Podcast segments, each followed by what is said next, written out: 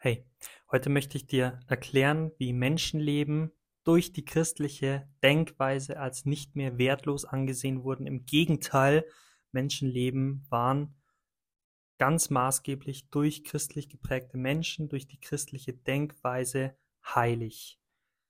Christen sahen im Gegensatz zu den meisten Heiden der Antike, der Vorantike, der Nachantike den Menschen als die Krone der Schöpfung beziehungsweise den Menschen als ein Ebenbild Gottes.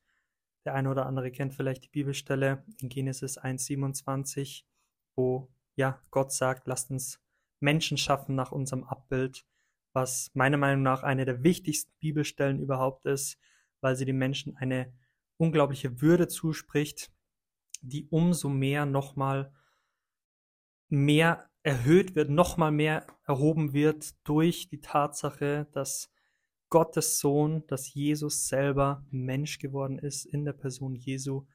Er selber, der Gott, der alles geschaffen hat, der so unglaublich groß ist, hat sich dafür entschieden, selber einen menschlichen Leib anzunehmen. Und auch das ist eine ganz, ganz wichtige, wichtige Tatsache. Die Betonung des Christentums, des Leibes, des Körpers, ja, der auch Tempel des Heiligen Geistes am Ende ist und so weiter, alles, was dazu gehört was davor einfach keine vorherrschende Meinung war. Davor war das Leben billig und für die Christen war das menschliche Leben alles andere als billig. Und Christen sahen es über die, über die Jahrhunderte, über die Jahrtausende so, dass das menschliche Leben um jeden Preis geschützt werden musste, egal wie biologisch oder gesellschaftlich wertvoll dieses Leben war, ja. Und ähm, um vorzugreifen, oder werde ich im Schluss auch nochmal drauf kommen, aber das menschliche Leben, beispielsweise wenn es heute um das Thema Abtreibung oder sowas ging, das Thema Abtreibung war schon bei den Römern damals oder vor dem Christentum ein großes Thema. Ähm, aber heute werden beispielsweise ganz, ganz viele Kinder abgetrieben, von denen man weiß, dass sie behindert auf die Welt kommen werden und so weiter. Ja? Und das ist einfach eine Praxis, die es eigentlich schon immer auf die eine oder andere Weise gegeben hat, sei es jetzt Abtreibung oder sei es sowas wie Kindstötung und so weiter was durch die christliche Denkweise geändert wurde, ja. Also vor den Christen hatte eigentlich mehr oder weniger niemand moralische Bedenken, Kinder zu töten, die missgebildet sind oder was auch immer. Sicherlich Einzelfälle hat es bestimmt gegeben, wo vielleicht moralische Vorreiter auch irgendwo da waren und solche, solche ähm, Philosophen oder so gab es sicherlich auch in der, in der Antike aber es waren wirklich nur Einzelfälle und das war nie was, was die Gesellschaft wirklich verändert hat, sondern das waren am Ende die Christen.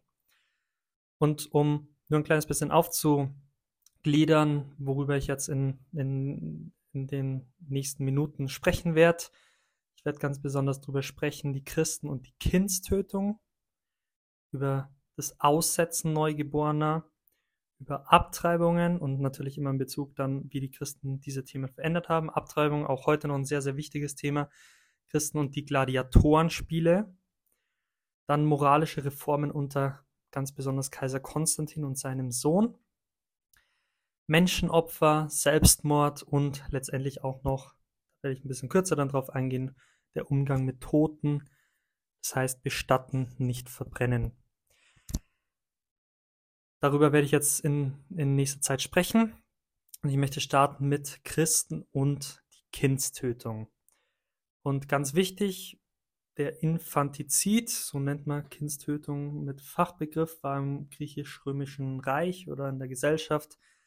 Ähm, ein Historiker sch schreibt erschreckend normal. Besonders gefährdet waren natürlich kranke, schwache oder missgebildete Säuglinge Meistens wurden sie ertränkt oder in manchen Fällen auch brutal ermordet, wenn es beispielsweise um ja auch Menschenopfer oder sowas ging, je nachdem. Ähm, aber das war was, was gesellschaftlich definitiv auch nicht geächtet wurde. Es kommt natürlich auch ein kleines bisschen auf die Jahrhunderte an. Aber um ein paar Beispiele zu nennen, Plutarch beispielsweise schreibt, die keine eigenen Kinder hatten, kauften sie von Armen und schlitt, schlitt, schnitten ihnen die Kehle auf, sorry, als seines Lämmer oder junge Vögel, während die Mutter ohne Tränen oder einen Laut daneben stand. Cicero schrieb, missgebildete Säuglinge soll man töten Und Seneca, wir ertränken Neugeborene, die schwächlich oder missgebildet sind. Also anhand dieser, dieser Zitate von diesen Philosophen, von diesen eigentlich Vordenkern sieht man, okay, Kindstötung war im griechisch-römischen Reich, in der Gesellschaft, was relativ normales und verbreitetes. Im antiken Griechenland waren größere Familien eine Seltenheit, was vor allem auch an der Praxis des Kindsmord lag. Besonders gefährdet waren hier auch neugeborene Mädchen. Selbst wohlhabende Familien zogen oft nur mehr als eine Tochter auf. Also selbst wohlhabende Familien töteten, wenn sie eine Tochter hatten, ähm, die, die restlichen Töchter in den meisten Fällen. Historiker zeigen auf, dass Kindstötung in vielen Kulturen üblich war, ähm, sei es Indien, China, Japan, im brasilianischen Urwald, Eskimos, große Teile Afrikas, bei den Indianern. Und das ist einfach was, was ganz maßgeblich, maßgeblich durch christliche Siedler verändert wurde, die diese Praxis der Kindstötung mehr und mehr ächteten und und so wirklich eine Veränderung über die Jahrhunderte herbeigeführt haben. Es kam erst drei Jahrhunderte unter dem christlichen Kaiser Valentinian I. unter Einfluss der Bischöfe Basilius zum Verbot der Kindstötung. Aber diese Praxis hörte eigentlich mehr oder weniger auch bis heute nie ganz auf. Also selbst über das Mittelalter ähm, gab es Kindstötung eigentlich mehr oder weniger überall. Und auch heute in vielen Regionen der Welt ist sowas wie Kindstötung auch noch ja, relativ verbreitet. Ähm, Gerade in, in nicht westlich geprägten Ländern gibt es diese Praxis auch noch sehr oft. Die Christen und das Aussetzen Neugeborener. Das Aussetzen Neugeborener war ebenfalls eine sehr gängige Praxis in der römischen Kultur. In Rom gab es beispielsweise die sogenannte Columna lactaria was auf Deutsch heißt Milchsäule. Und die wurde so genannt, weil hier die Menschen ihre ungewollten Kinder aussetzen konnten und manche Ammen hier diese Findelkinder stillten. Deswegen Milchsäule, ich glaube, das ist klar. Das Aussetzen Neugeborener war sogar Teil diverser Mythologien. Und vielleicht einfach nur um zu klären, Mythologien sind einfach gewisse Geschichten, auf denen sich eine Kultur aufbaut, die die Kultur prägen, ja, so wie beispielsweise auch die Geschichte Jesu äh, mit allem drum und dran in gewisser Weise auch eine Mythologie ist, was nicht heißt, dass sie absolut wahr sein kann. Und ich, ich äh, bin definitiv überzeugt, dass die Geschichte Jesu wahr ist. Aber dennoch ist es in gewisser Weise auch ein, es, es hat was Mythologisches, es ist in gewisser Weise auch eine Mythologie. Und beispielsweise die Gründer Roms, Viele von euch kennen bestimmt die Geschichte von Romulus und Remus, dass sie eben in den Tiber geworfen wurden, Aussetzen Neugeborener, Kindstötung, aber sich mehr oder weniger retten konnten oder gerettet wurden und von Wölfen großgezogen wurden. Bei den Griechen gibt es Mythologien, beispielsweise des König Ödipus, der ausgesetzt wird und von Hirten gefunden wird. Andere Beispiele sind ähm, Namen wie beispielsweise Ion oder Poseidon, genau, und viele weitere Halbgötter oder Götter in der griechischen Mythologie. Und in Sparta beispielsweise wurden Neugeborene dem Ältesten gezeigt, der dann entschied, ob die Eltern das Kind behalten dürften oder aussetzen mussten. Die Christen wiederum verurteilten das Aussetzen Neugeborener genauso stark wie die Kindstötung selber. Beispielsweise der Kirchenvater Clemens von Alexandrien verurteilte, dass die Römer, und er schreibt, junge Vögel und andere Tiere schützten, aber keinen Skrupel hatten, ihre eigenen Kinder auszusetzen.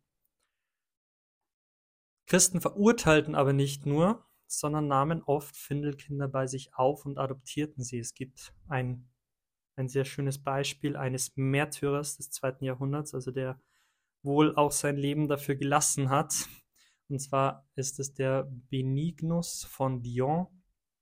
Er nahm etliche Findelkinder bei sich auf, von denen einige nach versuchter Abtreibung missgebildet zur Welt kamen. Und die Märtyrerin Afra von Augsburg beispielsweise, die eine bekehrte Prostituierte war, setzte sich für die Findelkinder von Gefangenen, Dieben, Schmugglern, Piraten entlaufenen Sklaven und Räubern ein. Und das ist für mich auch immer so ein ganz wichtiger Punkt, ja, das sind auch viele unserer geistigen Vorfahren, wo ich als Christ einfach sage, ich bin sehr stolz, dass wir gerade auch in der katholischen Kirche diese starken Beispiele haben, diese, diese Vorbilder im Glauben. Und das Schöne ist, das sind jetzt nur zwei Beispiele von so, so, so vielen. Und die christliche Literatur ist einfach voll von diesen Beispielen. Und für mich ist das immer sehr, sehr bestärkend. Und das ist definitiv, glaube ich, was, ja, dass wir uns einfach bewusst sein dürfen, wo wir einfach auch sagen dürfen, ja, es gibt Fehler in der Kirche und es gibt Fehler, weil wir Menschen sind, weil wir Sünder sind. Es gehört alles dazu. Und trotzdem sind gerade das so Beispiele, auf die wir uns als Christen einfach auch irgendwo berufen dürfen, wo wir sagen dürfen, nein, die Kirche, ganz maßgeblich die Kirche, hat sich dafür eingesetzt, dass eben gerade die, die nicht gesehen werden, die, die nichts wert sind, dass die eine Stimme bekommen oder dass die einfach gesehen werden, dass sie geliebt werden. Und das kommt aus der christlichen Denkweise, das kommt aus der Kirche. Und wenn irgendjemand da draußen die Kirche angreift, dann dürfen wir einfach uns das vor Augen führen. Nein, die Kirche hat in erster Linie unglaublich Gutes gewirkt in der Welt. Und einfach nur die Kirche anzugreifen ist billig und ähm, führt auch ins Nichts. Davon bin ich wirklich überzeugt. Wenn die christliche Denkweise mehr und mehr verschwindet, wird unsere Gesellschaft wieder brutaler und in vielerlei Hinsicht sieht man das und da gehe ich jetzt auch weiter noch drauf ein. Auch die schweren Christenverfolgungen hielten die Christen nicht von ihrer, halt, von ihrer Haltung ab, bis sie sich schließlich genauso wie das Verbot der Kindstötung unter Kaiser Valentinian I. im Jahr 374 durchsetzte. Genauso wie die Kindstötung hörte die Praxis aber nie ganz auf. Ein Priester klagte beispielsweise noch im 16. Jahrhundert dass, so schreibt er, die Latrinen widerhallen von den Schreien der Kinder, die man in sie geworfen hat. Die kirchliche und juristische Ächtung der, des Tötens und Aussetzens der Neugeborenen im Abendland bedeutete, dass die Kinder moralisch wie gesetzlich die Heiligkeit des Lebens zugesprochen wurde. Diese Heiligkeit befindet sich heute noch in einer Zeit, wo viele auf das Recht der Abtreibung pochen und sogar Spätabtreibungen, die moderne Form der Kindstötung, befürworten auf dem Rückzug. Aus diesem Grund wird auch alles, was heute unliebsam ist, entmenschlicht. Also beispielsweise, wenn wir jetzt zum Beispiel an unsere Politik denken, mir fällt es einfach so oft auf, dass politische Gegner in gewisser Weise immer entmenschlicht werden. Ja? Also beispielsweise die Nazis oder die Faschisten. Und wenn wir an solche Begriff denken wie Nazi, dann denken wir an Menschen, die eigentlich nicht mehr menschlich sind, weil sie, weil sie so verzerrt dargestellt werden, weil sie so eine verzerrte Denkweise haben. Und das, das, das Bequeme ist dann eben, dass wir uns eigentlich nicht mehr mit diesen Argumenten dieser Menschen auseinandersetzen müssen, weil sie ja eigentlich keine wirklichen Menschen mehr sind. Und das ist was, was ich einfach feststelle, eine, eine Denkweise, die meiner Meinung nach definitiv auf dem Vormarsch ist. Und das Problem ist, dass wir immer weniger miteinander sprechen, weil wir dem anderen sowieso nicht zuhören.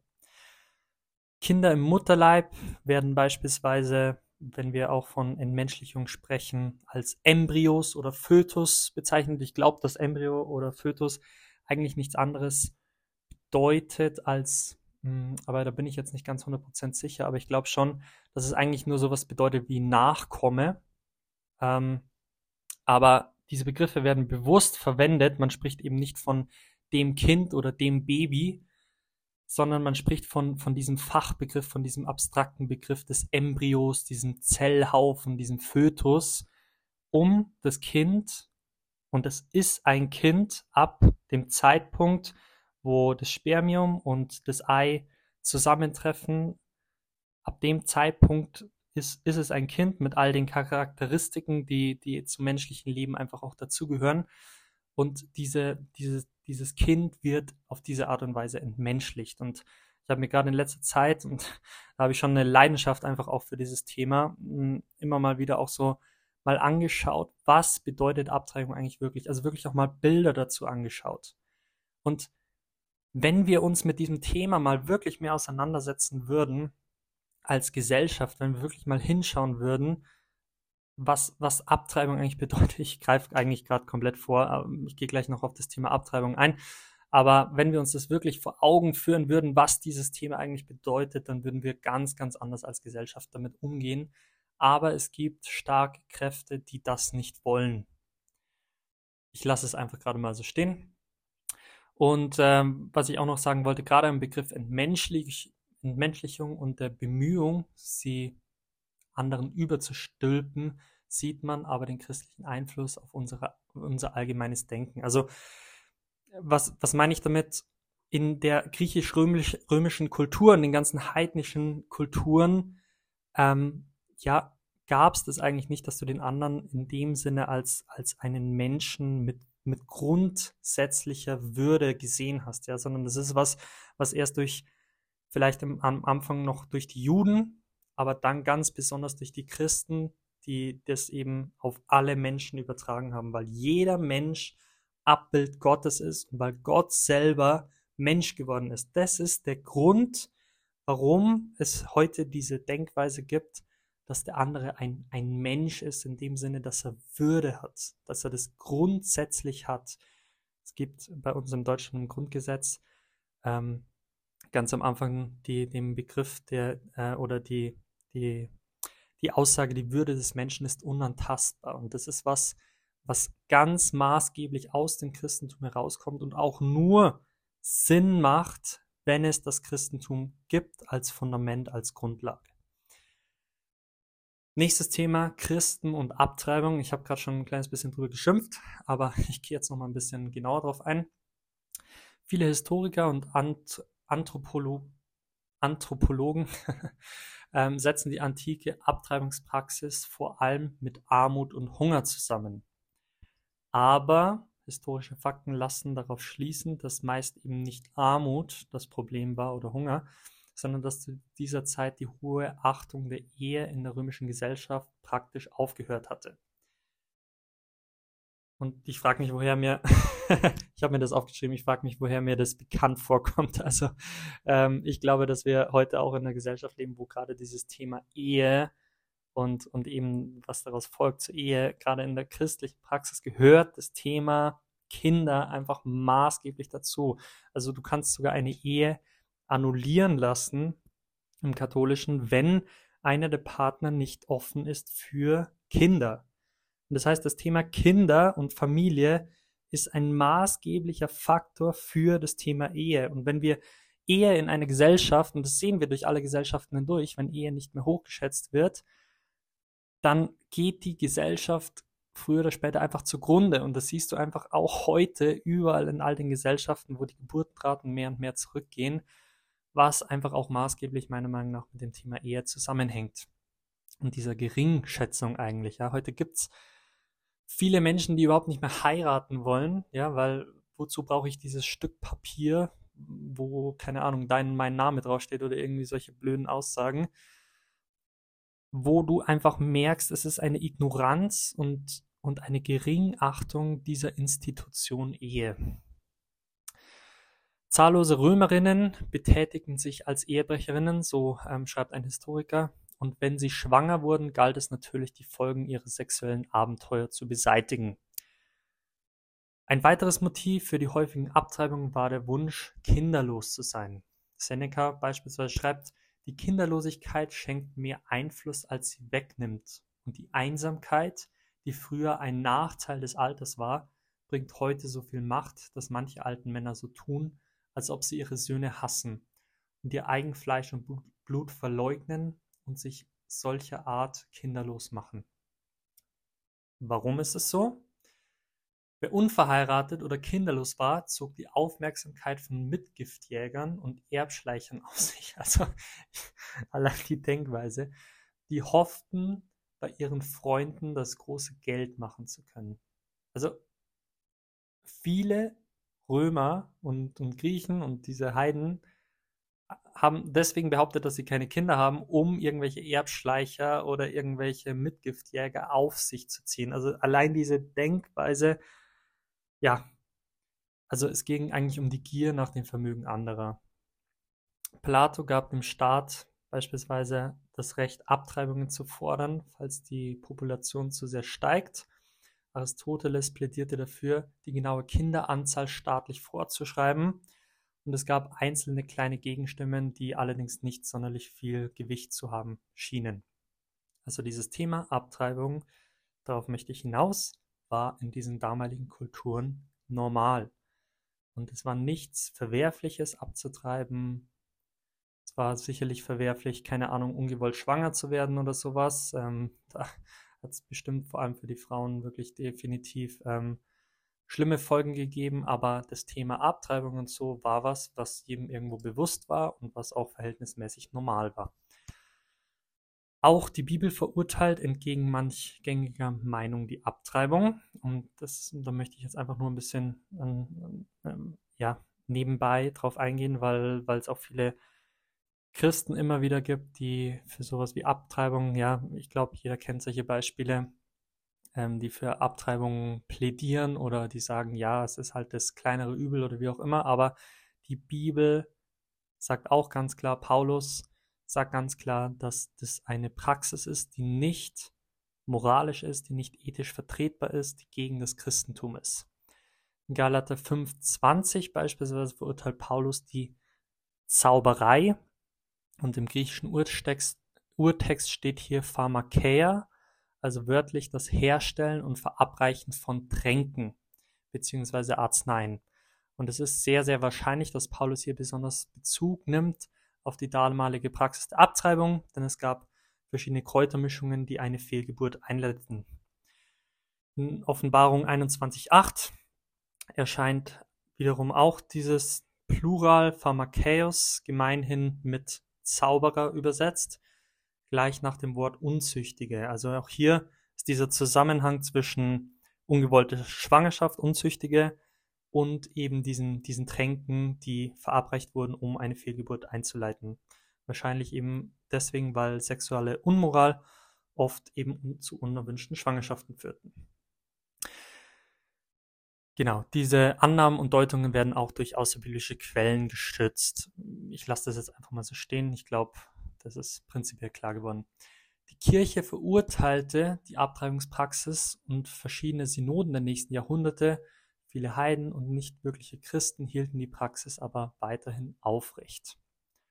Auch heute noch ist die Abtreibungspraxis sehr gängig, auch wenn wir sie in Anführungszeichen humanisiert haben und versuchen, sie von uns wegzuschieben. Und ja, ich habe es eh schon gesagt mit Thema Fötus und Embryo und so weiter. Wir versuchen es immer irgendwie von uns wegzuschieben und, und, und zu, ja, ein bisschen abstrakt zu machen und genau, ist ja kein Mensch und so schlimm ist es schon nicht. Und, und du siehst einfach, ich habe, das Beispiel wollte ich eigentlich erst später sagen, aber ich habe vorher, ja, versucht herauszufinden, wie viele Kinder in Deutschland abgetrieben werden, prozentual. Und dazu habe ich ChatGPT gefragt und ich habe wirklich die Frage so oft umformulieren müssen.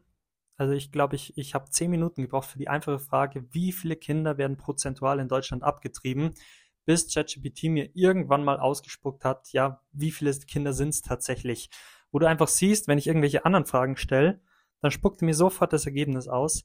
Aber es gibt bestimmte Informationen, von denen es Leute gibt, die diese Informationen nicht draußen in der Welt haben wollen. ChatGPT hat mir sogar an einer Stelle gesagt, dass es gegen die Richtlinien verstößt, das zu sagen. Und du musst ChatGPT so ein kleines bisschen austricksen, um an diese Zahlen zu kommen. Und das ist für mich auch wieder so ein Beleg dafür. Wir wollen uns damit nicht auseinandersetzen. Wir wissen eigentlich, dass es schlecht ist und dass es natürlich ein kritisches Thema und so weiter ist. Und es geht mir nicht drum ja, das, da irgendjemanden in so eine Ecke oder sowas zu stellen, aber am Ende bleibt das Thema Abtreibung ist Mord. Punkt. Das war die Haltung der Kirche von Anfang an, das war die Haltung der, der ersten Christen, ja, und das heißt nicht, dass es leicht ist und das heißt auch, dass wir, dass wir Wege finden müssen, diesen, diesen Frauen zu helfen, und trotzdem bleibt am Ende, und das ist die christliche Haltung, und so hart es für die Gesellschaft heute ist und schon immer war, Abtreibung ist Mord und damit absolut zu verurteilen. Eine Pionierin des Feminismus in der Mitte des 19. Jahrhunderts, zu dem Zeitpunkt war der Feminismus noch was Gutes, Ähm, sie heißt Susan B. Anthony, sagt wörtlich, ich beklage das furchtbare Verbrechen des Kindesmordes, egal was ihr Motiv ist, ob Bequemlichkeit oder der Wunsch, dem unschuldigen Ungeborenen Leid zu ersparen, die Frau, die diese Tat begeht, macht sich furchtbar schuldig. Aber dreimal schuldig ist der, der um egoistische Befriedigung willen sie in diese Verzweiflung gebracht hat, die sie zu dem Verbrechen getrieben hat. Amen. Heute ist der Feminismus im Pro-Abtreibungslager. Genau, ich lasse das einfach mal so stehen. Und nächstes Thema, und damit werde ich diesen Podcast enden und die andere Hälfte nehme ich dann im nächsten auf, die Christen und die Gladiatorenspiele. Finde ich auch ein sehr interessantes Thema. Einer meiner Lieblingsfilme, wenn nicht vielleicht sogar mein absoluter Lieblingsfilm, ist der Film Gladiator.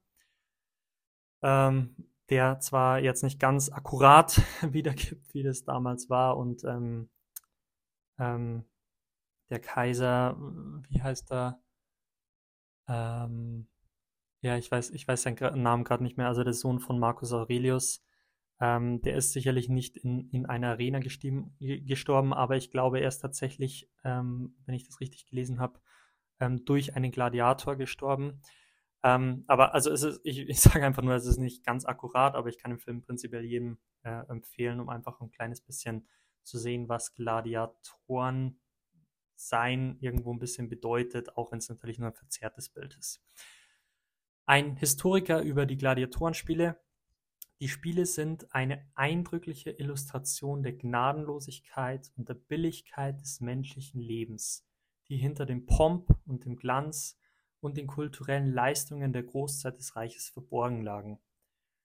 Gladiatoren waren meist Sklaven, Kriminelle, Kriegsgefangene, also Menschen, deren Leben als billig galt in der damaligen Gesellschaft, die gegen andere Gladiatoren oder gegen wilde Tiere kämpften und meistens dann auch in der Arena starben oder später ihren Wunden erlagen. Gibt auch, ich glaube, viele kennen diese Bilder von ähm, von, von Gladiatoren, die, ähm, äh, ja, die am, am Boden liegen und wo der, wo der andere Gladiator, der gegen den gewonnen hat, ähm, wartet, bis die Zuschauer entscheiden mit Daumen hoch oder Daumen runter, ob der jeweilige Gladiator ähm, stirbt, sterben soll. Und ich weiß nicht, ob das stimmt, aber ich kann mir vorstellen, dass aus dieser Praxis heraus eben heute sowas wie Daumen hoch oder Daumen runter, dass das einfach auch tatsächlich aus dieser Zeit kommt und diese Abstimmung, ob der, ob der ähm, Besiegte sterben soll oder eben nicht. Das nur am Rande, aber da sieht man auch den Einfluss dieser, dieser Praxis prinzipiell. Seneca schreibt im ersten Jahrhundert nach Christus über die Zuschauer, die riefen sowas wie töte ihn, peitsche ihn, verpasse ihm Wunden, warum duckt er sich, warum kämpft er so lahm, warum stirbt er nicht anständig, peitsche ihn, wir wollen Blut sehen. Also Zitat Seneca über die Zuschauer, die an diesen Spielen teilnahmen, wo auch wieder die Brutalität rauskommt und diese Normalität von dem Ganzen. Christen waren natürlich die Spielverderber. Sie waren entsetzt über die Billigkeit der Menschenleben und sahen in den Spielen den Tiefpunkt der Moral und eine Verletzung des fünften Gebots, du sollst nicht töten. Sie verurteilten und boykottierten die Spiele. Zitat eines römischen Heidens, der den Christen vorwirft, beispielsweise, ihr besucht keine Schauspiele, nehmt an den Festzügen nicht teil, ihr verabscheut die Spiele zu Ehren der Götter. In Bezug auf die Christen. Die frühe Kirche verurteilte die Spiele aufs strengste und wies die Gläubigen an, sie nicht zu besuchen und auch kein Fleisch der getöteten Tiere zu essen. Zitat von Tertullian, einen der ersten Kirchenschriftsteller. Sogar nach den Wänsten der Bären trägt man Verlangen, die ihre, ihren Menschenfraß noch nicht verdaut hatten.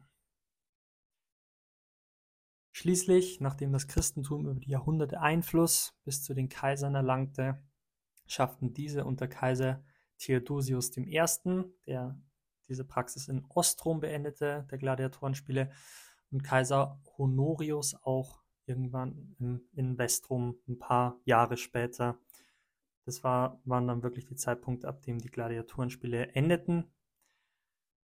Äh, ein, ein, ein Autor, der Jerome Carcopino heißt, der schrieb den Blutbildern den Blutbädern der Arena wurde durch den Willen der bekehrten Kaiser ein Ende bereitet. Ein Historiker, der Lecky heißt, schreibt, kaum eine Reform in der moralischen Geschichte der Menschheit ist so bedeutsam gewesen wie die Abschaffung der Gladiatorenspiele, die fast völlig auf das Konto der christlichen Kirche geht. Und einfach ganz allgemein gesagt, es war der hohe Stellenwert des menschlichen Lebens im Christentum sowie der Glaube, dass Gott seinen Sohn Jesus Christus auf die Erde gesandt hatte, damit die Menschen hier und in der Ewigkeit überfließendes Leben haben der den Gladiatorenspielen nach und nach den Boden unter den Füßen wegzog. So viel zum Thema Gladiatorenspiele. Im nächsten Podcast spreche ich weiter über die moralischen Reformen unter Kaiser Konstantin und Konstantinius II., also dem Sohn von Kaiser Konstantin. Und genau noch ein paar andere sehr interessante Themen meiner Meinung nach. Und vielleicht einfach als mein kleines Abschlussstatement. Jedes Mal, wenn ich über diese Themen spreche, wird mir einfach klar, wie sehr ich das Christentum liebe. Und ich hoffe, dass es einfach auch mehr und mehr anderen Menschen, die vielleicht auch diesen Podcast anhören, so geht. Das Christentum ist der Grund, warum wir heute nicht in dieser brutalen Welt leben wie damals. Ich bin überzeugt davon, wenn es das Christentum nicht gegeben hätte, hätten wir all das, was du jetzt gerade hier in deinem Zimmer siehst oder in dem Auto, in dem du sitzt oder wo auch immer du gerade bist, all das gäbe es nicht, alles, was um uns rum ist, sondern um uns rum wäre Brutalität, Grausamkeit und es wäre normal. Es wäre nichts Außergewöhnliches. Und ich glaube, dass wirklich ganz maßgeblich durch Jesus als Vorbild, der dem Menschen so eine unglaubliche Würde geschenkt hat, weil er selber Mensch geworden ist und durch eben solche, ja, Bibelstellen wie eben, dass wir Abbild Gottes sind, dass wir eine grundsätzliche Würde haben, die dem Menschen zu eigen ist, dass das der Grund ist, warum wir heute nicht mehr in dieser Brutalität leben. Damit möchte ich enden. Danke fürs Zuhören und hoffentlich bis zum nächsten Podcast.